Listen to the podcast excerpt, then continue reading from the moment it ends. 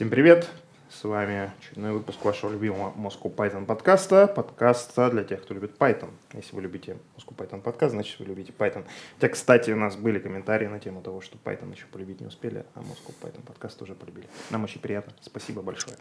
Итак, с вами сегодня на кухне у Григория Петрова. Григорий Петров, английст Moscow Python, деврел компании Врон, Злата Буховская, английст Moscow Python, комментатор видео. Меня зовут Валентин Наброски, сооснователь Moscow Python, DreadLabs и Geek Factor.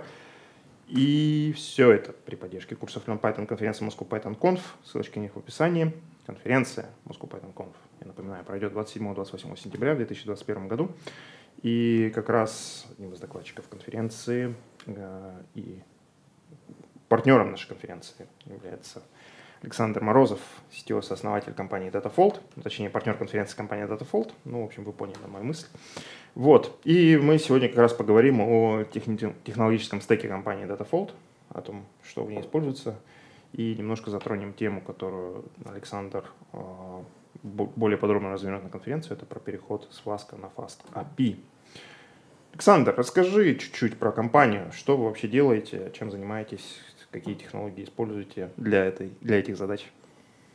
Мы стартап, нам немного больше года. Занимаемся мониторингом аналитических данных, делаем платформу. По сути, компании сейчас собирают большое количество данных аналитических и пытаются извлечь из них профит. Для этого сначала эти данные надо переработать, чтобы они были пригодны для дальнейшего использования. Потом над ними работают дата-сайентисты и строят на них модели. Мы занимаемся больше первой частью, помогаем людям подготовить эти данные, помогаем дата-инженерам. Дата-инженеров, честно говоря, сейчас мало, и потребность очень большая, работа довольно муторная, потому что чистить данные. Там мало ли что в базе оказалось, да, вот это надо подчистить. У вас есть ноутбук, вперед. Почистить, смержить, сгруппировать, скомбинировать. Вот. И получается так, что компании бросают дата-инженеров на самые-самые важные проекты. И у них не получается извлечь все, что они могут из этих данных. Саша, замри, ты нашел первый тополиный пух. Так, сейчас я его удалю. Все. Я думала до конца подкаста делать вид, что этой пушинки нет, но... Кейсик с котиком, надо знать классику. Ладно. Мы перебили Александра. Стэк, технологический стэк. Что вы предлагаете счастливым дейта-инженерам? Мы предлагаем несколько таких подпродуктов, которые плотно связаны между собой. Как оказалось, для меня, у меня такой больше бэкграунд в области системного программирования, сетей, embedded. High-five. Я делал Radmin. Radmin, remote администратор. Системное программирование сети. Вот, ну я еще работал много с embedded, поднимал железо, там всякое такое. Вот, так я к чему? Что интересно, у дата-инженеров очень особые проблемы. Проблема номер один – как найти нужные данные. Потому что в базе, там, к примеру, 500 основных таблиц, а так вообще там 50 тысяч таблиц. Вау. Какие взять?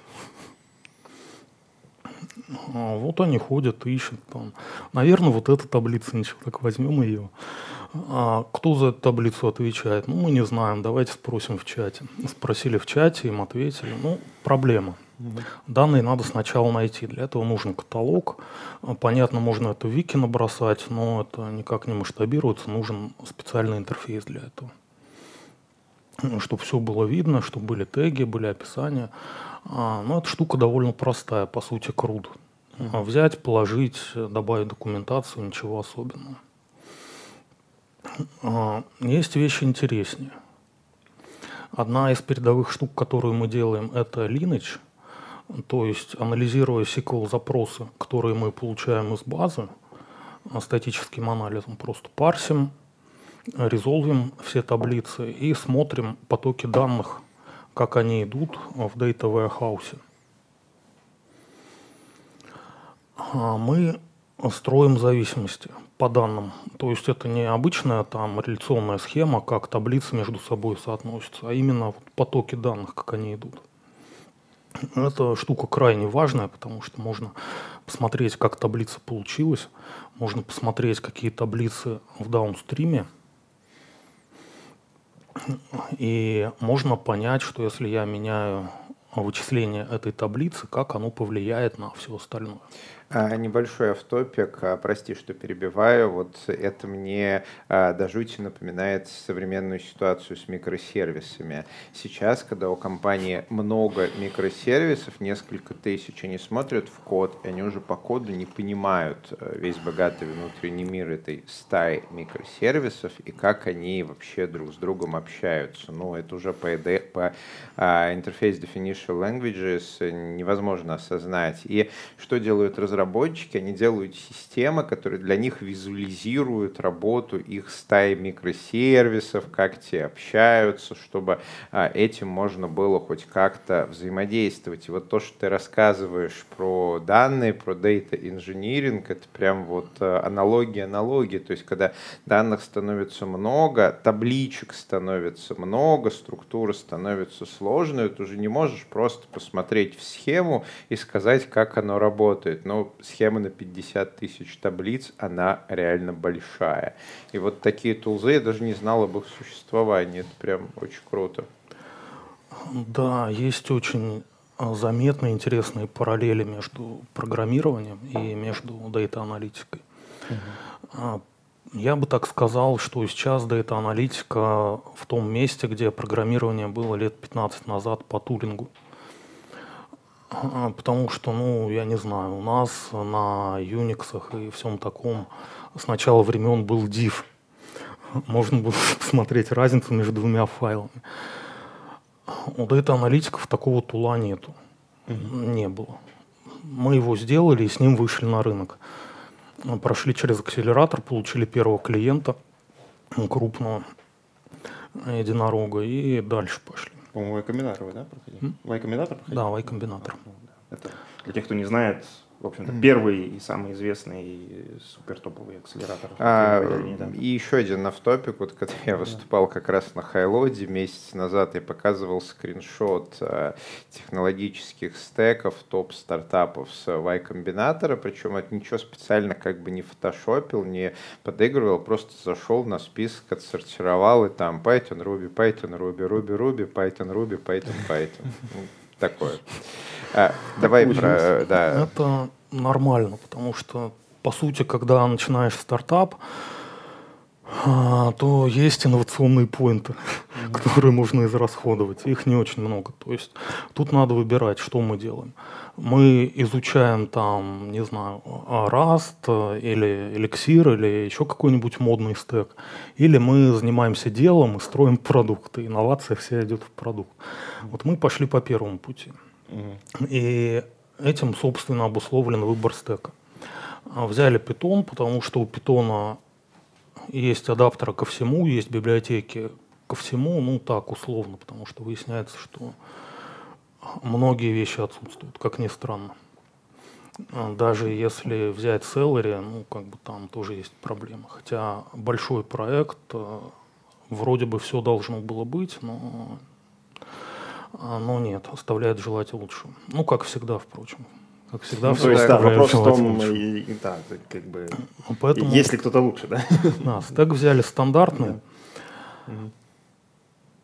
И собственно, чтобы быстрее вести эту разработку, нам надо было за 4 месяца по факту выложить продукт, и чтобы подцепить крупного бизнес-заказчика.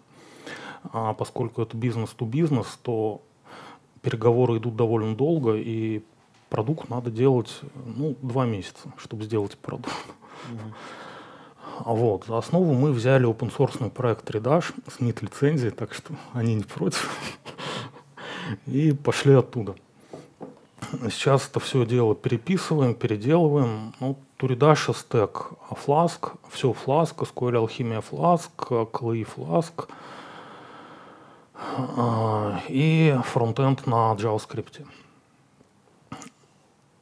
Сейчас мы мигрируем на FastAPI. Фронтенд мы мигрируем на TypeScript, React TypeScript. Потому что, ну, как бы хочется, чтобы были нормальные проверки при сборке. В общем, от питона этого тоже хочется. Пытаемся получить, что можем, линтерами, MyPy. Ну, как бы, что есть, то есть. Ну, MyPy, надо сказать, довольно-таки неплохо. Да, но ловит не все. И... А я рекомендую посмотреть в сторону того, что вот Microsoft зарелизила. Microsoft аналог MyPy называется Pyright, если я не ошибаюсь. Mm-hmm. Да, Pyright. И он сейчас как раз в последних версиях Visual Studio Code, он уже интегрирован. Так что ты просто ставишь Visual Studio Code, открываешь пайтонский проект, он говорит: «О! Python-овский проект, давай-ка я тебе поставлю Microsoft Python Extensions for Visual Studio Code». Ты говоришь: «Ставь, конечно». И внутри этого экстеншена сразу приходит Pyright, который, ну, он прям вот так хорош. Хорошо, ну как же мой Emacs?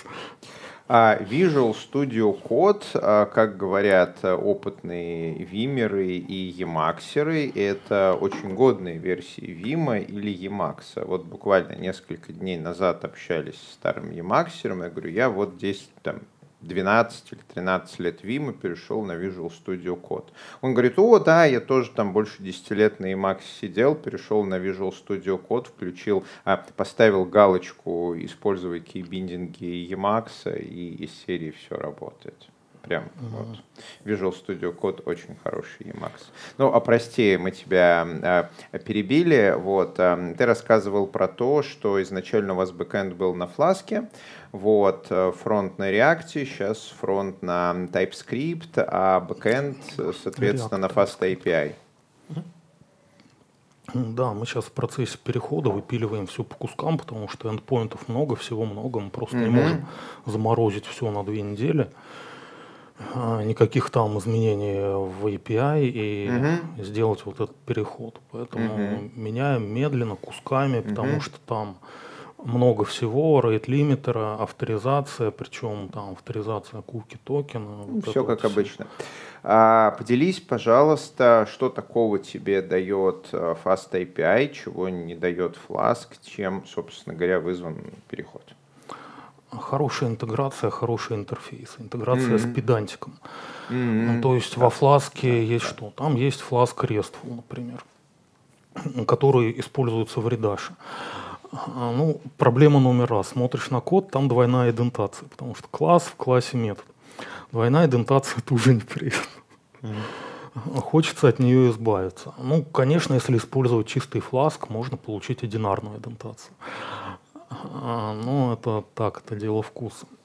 Что интересно, у FastAPI встроена интеграция с Pydantic, то есть ставишь нотации типов, и все проверяется, прям так, ну, сразу, все да, хорошо. Да, у них прям на сайте написано, что мы — это Starlette и Pydantic, пользуйтесь нами. Да. Мы на надежном технологическом стеке. Все очень удобно, все очень красиво, потому что больше не надо никаких ручных проверок, не надо никаких там простыней из JSON-схемы больших. Вот. И более того, дополнительную валидацию, которая иногда нужна, можно навесить на Pydantic модель. Это удобно. Второе – автоматическая генерация документации. Потому что ситуация у нас сейчас такая, что бэкэндеры что-то пишут, а потом мы это передаем фронтендерам, говорим: ну вот эндпоинт, там примерно вот все вот так. А потом Сергей думает, какие же там конкретно типы данных. Ну да, Swagger он решает. Очень хорошо. Swagger решает, да. Там, конечно, есть ряд проблем, которые нам еще предстоит решить в области трансформации типов данных. Ну, это, как всегда, проблема, и в нашем стеке эта проблема так проходит насквозь, потому что разные базы данных у них разные типы данных, их надо как-то трансформировать одни в другие перед тем, как это можно использовать. Где-то инты короткие, где-то инты подлиннее, где-то они бесконечны. Ну, это, собственно говоря, ваша как раз ценность, это вот ваша...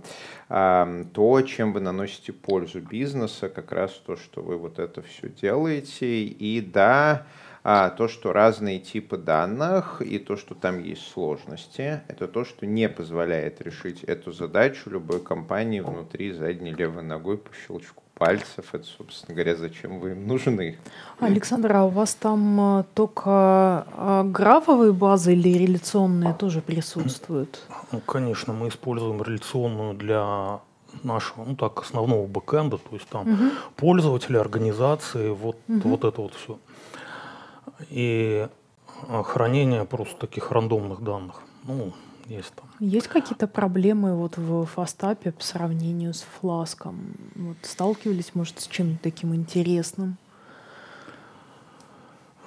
Проблемы, вот то, что предстоит решить с конвертацией данных. Потому что, например, инты, если их просто класть в JSON как инты на фронтенде, они пропарсятся и станут как бы флотами. С урезанием точности до 23 значимых бит. Вот. И это неприятно. По сути, когда мы первый раз дали нашу систему заказчику, мы смотрим, как она ей пользуется. Нашла там, посмотрела диф, увидела разницу, говорит: о, интересно, надо ж, дай-ка я пойду найду это в базе. Ищет в базе, нету. Почему? Потому что primary key int, и он длинный. А стало быть, надо его сериализовать не в int, а в строку, вероятно, а на стороне JavaScript что-то с этим делать. Либо надо парсить JSON так, чтобы импортировать этот int в нумерик, но, скорее всего, это нужен отдельный модуль. И, по сути, парсинг JSON на JavaScript. Ну, да, это уже не очень производительно, это некоторое извращение. Потом все парсить в нумерик нельзя, потому что нумерик работает, ну, он плохо работает в JavaScript. Да, это уже advanced задача, то есть у большинства, ну вот бэкэнд-разработчиков, которые я смотрю и так далее, они берут адаптер к базе данных, написанный на Python, там какой-нибудь IOPG, там джанговский ORM или DRF чего-то, и говорят: ну окей, вот у меня, собственно говоря, запрос, и там, если они пишут SQL, они в запросе SQL пишут знак вопроса, вот, если у них ORM, то они просто оперируют объектами. Дальше они говорят: ну вот туда идет вот этот вот таймштамп, который, предположим, не naive, а этот самый, как его, AV, time zone AV. Вот. И дальше это становится полностью головной болью драйвера. То есть как правильно составить запрос, какой там тип данных, куда прицепить этот GMT-офсет и так далее. То же самое с интами, флотами, какими-то там строками. Вот, и оно все как-то там крутится. А если это ценность вот бизнесовая, и которую у вас в основном цикле, нужно это все правильно показывать на фронте, там, конечно, всплывает. Там эгегей. В базах много разных интересных полей. Много. Те же флоты, наны, инфы, плюсы, инфы, минусы, инфы. Все всплывает. Как оказывается, например, Postgre не может хранить эти инфы в своем JSON, потому что JSON вообще не поддерживает ни наны, ни инфы. Ну и вот, пожалуйста. Про базы вопрос был такой более приземленный. Я просто помню, что во Flask когда-то мы использовали такой паттерн, когда вешали на вьюхе декоратор, который коммитит транзакцию после выполнения вьюхи. Ну и при этом объект там какой-то для работы с базом, там сессию условно какую-нибудь SQL алхимическую, она пробрасывается как параметр в эту вьюху. А в FastAPI так не получится, потому что там все параметры, они валидируются Pydantic и валидируются с тем, что пришло в запросе. Соответственно, вот были бы у вас какие-то кейсы, когда вот то, что у вас было написано на Фласке, это пришлось прям придумывать, как бы это так на FastAPI переписать? Ну да, конечно, оно не работает так просто. При том, что этот проект был, ну, там все Flask. Знаете, как детские продукты, есть там детская одежда, понятно, нормально, детская еда, ну ничего, нормально, детская каша, детская вода. Зачем детям специально? Вот тут так же. Там все Flask, все с Flask. Объекты выбираются там специальным образом из SQL Alchemy, там добавочка специальная. Вот это вот все надо исправлять, это все конвертировать. И в целом, пожалуй, я больше люблю, когда все очевидно, то есть когда сессия передается явно, а не когда она лежит там в каком-нибудь тредлокале, и ты думаешь, кто ей уже попользовался, или что там вообще с ней произошло, и откуда она вообще берется, как-то транзакция замыкается. А в FastAPI есть способ инжекции этой сессии, прям в аргументы, там, dependency injection, всякое такое. Это, в принципе, стандартная штука. Ну и в защиту Pydantic, да, я могу сказать, что так же, как в ДРФских, к примеру, вот этих вот их сериалайзерах с валидаторами, если твой богатый внутренний мир твоего решения не ложится в прокрустовую ложу, что там по дефолту, можно взять отвертку и немножко подкрутить. Большую отвертку, да. Тогда ты начитаешь документацию к тому же DRF, как подкручивать юзер-профайл, и понимаешь, да, да, что там это правда. Да, у тебя вот нужно вот это вот заклинание очень-очень правильно сказать, а то бабахать будет вон там и ничего не работает. Ну, можно. Я подкручивал, ну, часа 3-4 почитать доки, поплакать, и нормалек в Pydantic также. Работа у нас такая, код писать. Нормально. Нормально. Но проблемы возникают тогда, когда надо несколько вариантов сериализации. И вот там уже надо думать, потому что в Pydantic просто поправить сериализацию для одного кейса, ну а может быть мы хотим это в базу складывать, а не фронтенду передавать. И там уже чуть по-другому хочется сериализовать те же самые объекты. Либо надо делать две версии, соответственно, объектов Pydantic и пользоваться там по выбору. Там делаем одно, используем один. Если бы программирование было простым, у нас не было бы в индустрии той ситуации, которая сейчас в индустрии. Не было бы всех этих единорогов, найма, наших курсов и всего прочего. Но программирование сложное, программистов нужно гораздо больше, чем их есть. И вот мы все это делаем, и в этом как раз ценность нашей работы. Была бы она сильно проще, ценности было бы сильно меньше. Философская нота. Да. Но возвращаясь к вашей смене стека, вот ты сказал, что Redash детский проект, или я неправильно понял? Нет. У меня никакого желания его обидеть не было. Ссылка была к тому, что используется Flask даже в тех местах, где... Там все совершенно понятно, почему они так сделали. У них на бэкэнде довольно мало бизнес-логики. То есть сделать запрос в базу данных аналитическую, притащить результаты обратно и показать. А такой вопрос, они, по-моему, только с эластиком работают или они много чего поддерживают? Redash вообще почти все. Понятно. Там куча адаптеров, куча баз данных, понятно, почти для всего все есть. Вот. И это обуславливает то, что поскольку в бэкэнде не так много логики, можно делать все Flask, и это неплохо. Но у нас куча Celery задач, куча вот такого плана логики, и там уже начинаешь думать, окей, у нас 10% или там 20% проекта — это API, а все остальное, причем тут Flask, и причем тут веб-фреймворки. Справедливо. А планируете обратно в Redash что-нибудь контрибьютить? Сложно, потому что мы практически все переписали. Вопрос снимается естественным образом. Оно им не нужно. Ну, да. Ну, мы на самом деле хотим сконтрибьютить один security fix. Нашли в процессе нашего security review, надо это сделать. И еще я хотел спросить, это будет немножко офф-топ, Валентин, но останови меня, если я вдруг уползу быстро не в те дебри.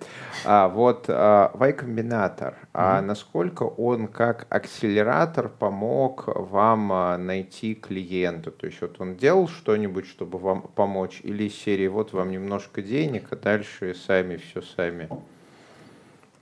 Ну, по поводу конкретно поиска клиентов нам дали хороший совет. Mm-hmm. И в целом это было полезно, ну так в более глобальном плане, потому что очень много рассказали про стартапы, как это работает на Западе, как там инвесторы, как вот это вот все взаимодействует, как все завязано, и по сути вели нас к тому, чтобы получить инвестирование. Это важно, у нас были менторы, которые давали хорошие дельные советы, мы там созванивались раз в неделю. Но при этом вот сами они вас с компаниями не знакомили. Мы сконтактировали с несколькими компаниями через наших менторов, но это как бы числа, по-моему, наших первых клиентов во время Y Combinator мы нашли сами.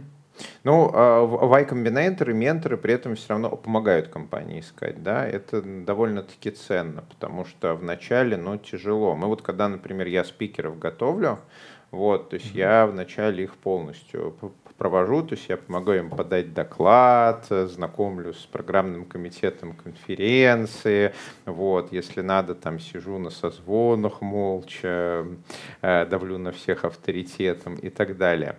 Вот, то есть чтобы не бросать человека в воду, что может поплывет, а может и не поплывет. Ну, я не знаком с Y Combinator изнутри, но я знаком немножко с историями разных выпускников снаружи, и, скажем так, с проектами, которые выходили из Y Combinator, когда-то увлекался темой стартапов, сам проходил акселератор, правда, это был чешский не особо известный акселератор. Вот. Но там, насколько я знаю, да, у них достаточно большая сеть выпускников, да, с которой ты можешь контачить. И, ну, в принципе, законтачить там с выпускником Y Combinator не так сложно, вот мы сейчас сидим с Александром, контачим, да, но само по себе там принадлежность к этому сообществу, она уже дает какой-то, так сказать, знак, с одной стороны. С другой стороны, наверное, с точки зрения того, что у тебя, опять же, есть этот шильдик Y Combinator, тебе действительно там помогают с получением инвестиций, а это, в свою очередь, если мы говорим про корпоративных клиентов, может им показать, что этот проект, ну, просуществует какое-то значимое количество времени, скажем так, да, что имеет смысл с ним, в принципе, связываться, да, и что-то делать. Это, мне кажется, вот это настроение полезно. Но мы ушли действительно в сторону бизнеса. У нас получился, как это, отрывок подкаста про стартапы. Если бы мы делали подкаст про стартапы, как бы это выглядело? Пишите в комментариях, хотите ли вы, чтобы мы запустили подкаст про стартапы. Ну, кстати, интересная эта тема, действительно. Но возвращаясь к технологиям, Злата, ты у нас главный по технологиям. Я главный по технологиям. Я всегда думала, что Гриша главный по технологиям. Ну, ты пишешь еще кода Гриша. А я главный про людей, спасаю людей от технологий. Ну, я вот код пишу пока еще, я могу рассказать что-нибудь. Какую версию Python вы сейчас используете? 3.8.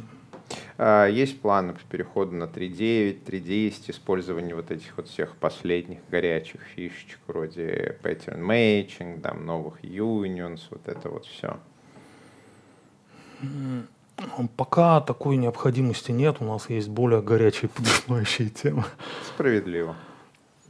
Со временем перейдем определенно. Насчет паттерн-мэтчинга не уверен, я так вскользь его видел, и что-то оно как-то не очень мне понравилось. Специфическая штука. Да, вообще паттерн-мэтчинг, например, в том же Расте или в Хаскеле, это супер штука. Просто вот реально хочется иметь, но так как оно было импортировано в Python, ну, так себе. Злата, я тебя перебил. Да, сколько ты говорил, что вы за 2 месяца, если я правильно поняла, переписали вот этот продукт? А сколько у вас разработчиков сейчас? Сейчас у нас 6 разработчиков, и мы активно расширяемся. Так что приходите к нам. DataFold.com, карьер. Не зря компания DataFold является партнером конференции Moscow Python Conf. Все неспроста. 2 месяца — это очень сжатые сроки. Это круто, что вы вшестером смогли. По правде говоря, там сидел один я. В те времена сидел ты. Потом мы нашли нашего фронтендера Сергея на полставки. Он начал вести фронтенд разработку. А сколько человек пошло в Y Combinator? Ну, так вот просто интересно. Ну, когда вы шли в Y Combinator, сколько у вас было? На нашем потоке. Нет, я имею в виду в вашей команде. 2. Собственно, 2 кофаундера, да? То есть фактически Глеб как бы... На какой? Стадия МВП, условно говоря, какого-то минимум viable product. Или еще это было даже меньше того? Мы хотели что-нибудь сделать, стартап. Решили делать его в области аналитики. И потом Глеб говорит: слушай, через 3 дня закрывается подача в Y-комбинатор, давай сделаем какой-нибудь прототип и забросим. Ну, понятно. Да.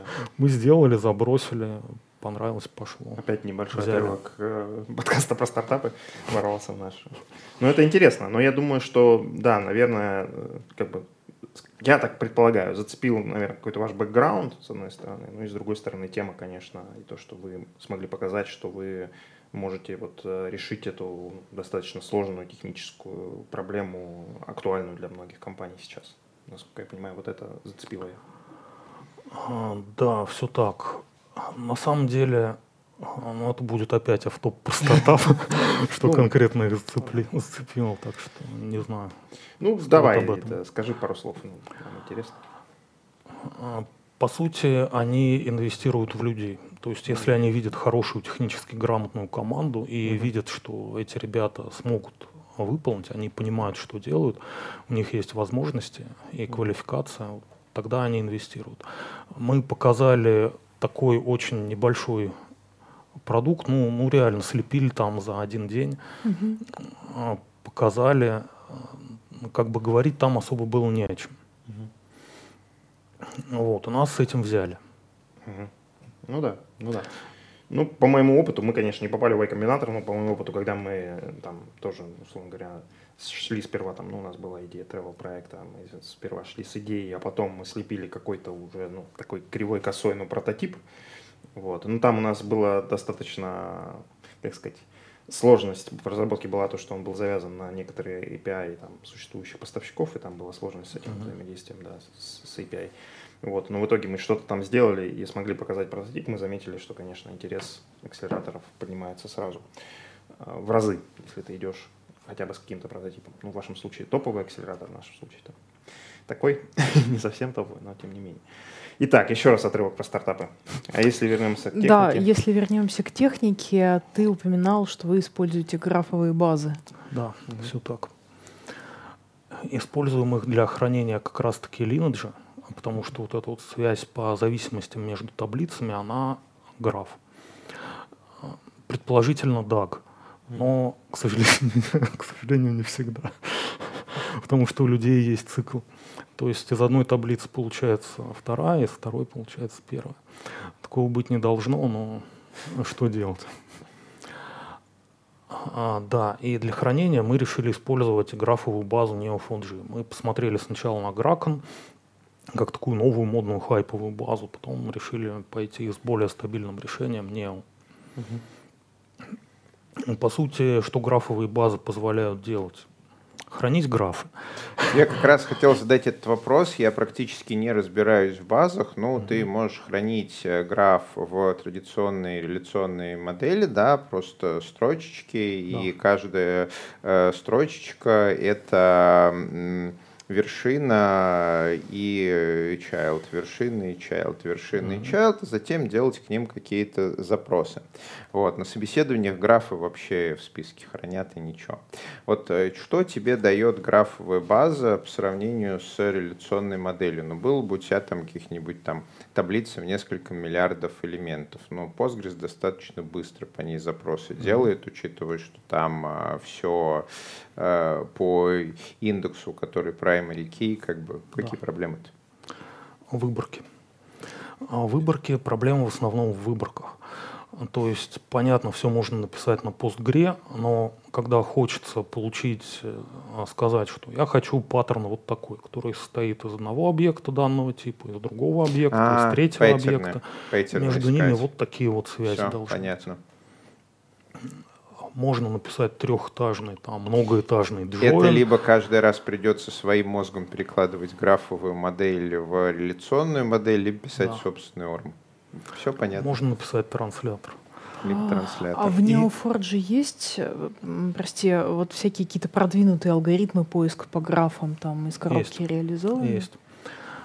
Прямо из коробки там есть то, что в Postgre, например, было бы рекурсивным селектом, то есть рекурсивным поиском, выбрать кусок графа с переменной длиной пути. Можно. И есть более продвинутые алгоритмы. То есть обойти граф по заданным правилам, собрать все ноды, или обойти граф по каким-нибудь другим правилам. Есть еще полезные штуки, которые к графам непосредственно не относятся. Это Lucene. Мы решили его использовать, чтобы не ставить еще рядом Elasticsearch, потому что это каждый добавленный компонент, он усложняет деплой. Усложнять деплой не хочется, потому что мы и SaaS, и мы OnPrem, и ладно, там еще мы SaaS сделаем, но OnPrem в Kubernetes это все тащить. Я понимаю, придется нанимать DevOps. DevOps, как известно, это не человек, это методичка. Методичку нанять тяжело, ну и все такое. Да, сейчас мы тоже этим занимаемся. Потому что при большом количестве клиентов много вопросов. Возникает DevOps-план. Да, и возвращаясь к Neo. Есть еще более продвинутые алгоритмы, типа сделать PageRank по всему графу. Такого плана. Но они такие разовые, как бы достать все, положить все. Вот. И сама Neo4j, она довольно интересная база. У меня такое ощущение, что ребята пытались написать storage-движок транзакционный с самого начала, причем который хранит данные в наиболее компактном виде. То есть если там большая нода, то они разбивают ее и делают из нее связанный список, хранят вот эти вот кусочки в одной большой таблице. Ну, классика жанра собеседований. Да. Поэтому большие объекты туда не запихнешь, и надо думать. Надо думать, как переложить этот граф, который у нас есть в Neo, и не убить при этом Neo. Ну, там есть еще другие особенности, типа Neo хранит всю транзакцию, которую там ты собирал в памяти, и только потом выкидывает ее на диск. То есть в Postgre, например, там кидаешь в одну и ту же транзакцию. Она никогда не скажет, что out of memory и до свидания. Складывает на диск. Это может быть долго, это может быть очень долго, но работает. А в Neo нет, там надо думать. Надо думать. Ну что, Злата, подводим итог? Ну, слушайте... Сложно подвести тут так итог. Прикольно то, что вот вы, ребята, взяли готовый какой-то продукт, ну, типа Redash. Ну, то есть, не знаю, для тех, кто не знает, Кибану, наверное, все знают. Вот Redash — это более удобный аналог Кибаны. Ну, реально, я бы с удовольствием пользовалась Redash вместо Кибаны на работе. Вот. И круто, что ребята взяли готовый проект, его перепилили и сделали на этом фоне что-то свое. Это прям вот такой интересный опыт, которым не стоит пренебрегать. Короче, не пишите все с нуля. Да, и мне кажется, что мы не зря, Гриш, спасибо тебе тоже, в том числе за это, не зря затронули тему, так сказать, стартаперства в этом всем. То есть, мне кажется, это тоже отдельная история того, как, скажем так, вот мы в прошлом выпуске говорили про пэт-проекты, а здесь, ну, не совсем про пэт-проект, но, по сути, наверное, мысль может быть еще и в том, что, возможно, какой-то из ваших пэт-проектов может превратиться в что-то интересное, что может быть интересно даже таким топовым инвесторам в Кремниевой долине, как Y Combinator. На самом деле здесь, наверное, важно тоже верить в себя, что называется, да? Вот, что у вас получится и что то, что вы делаете, может быть кому-то интересно и полезно. Так что, друзья, желаю вам всем веры в себя. Приходите на конференцию Moscow Python Conf познакомиться с Александром из компании DataFold, у которой будет стенд на нашей конференции. datafold.com/careers. Посмотрите, вообще возможность поработать в стартапе в стадии, так сказать, его планируемого, я так понимаю, бурного роста. Это достаточно интересный опыт, так что всем рекомендую. Вот, с вами был Moscow Python подкаст. Григорий Петров, доверял компании Еврон Евангелист Moscow Python, Злата Буховская, тимлид Евангелист Moscow Python. Я зовут Валентин Наброски, сооснователь Moscow Python, DreadLabs и Geek Factor. В гостях у нас был Александр Морозов, CTO компании DataFold. Ставьте лайки, пишите комментарии, подписывайтесь на наш канал. Здесь говорят про Python.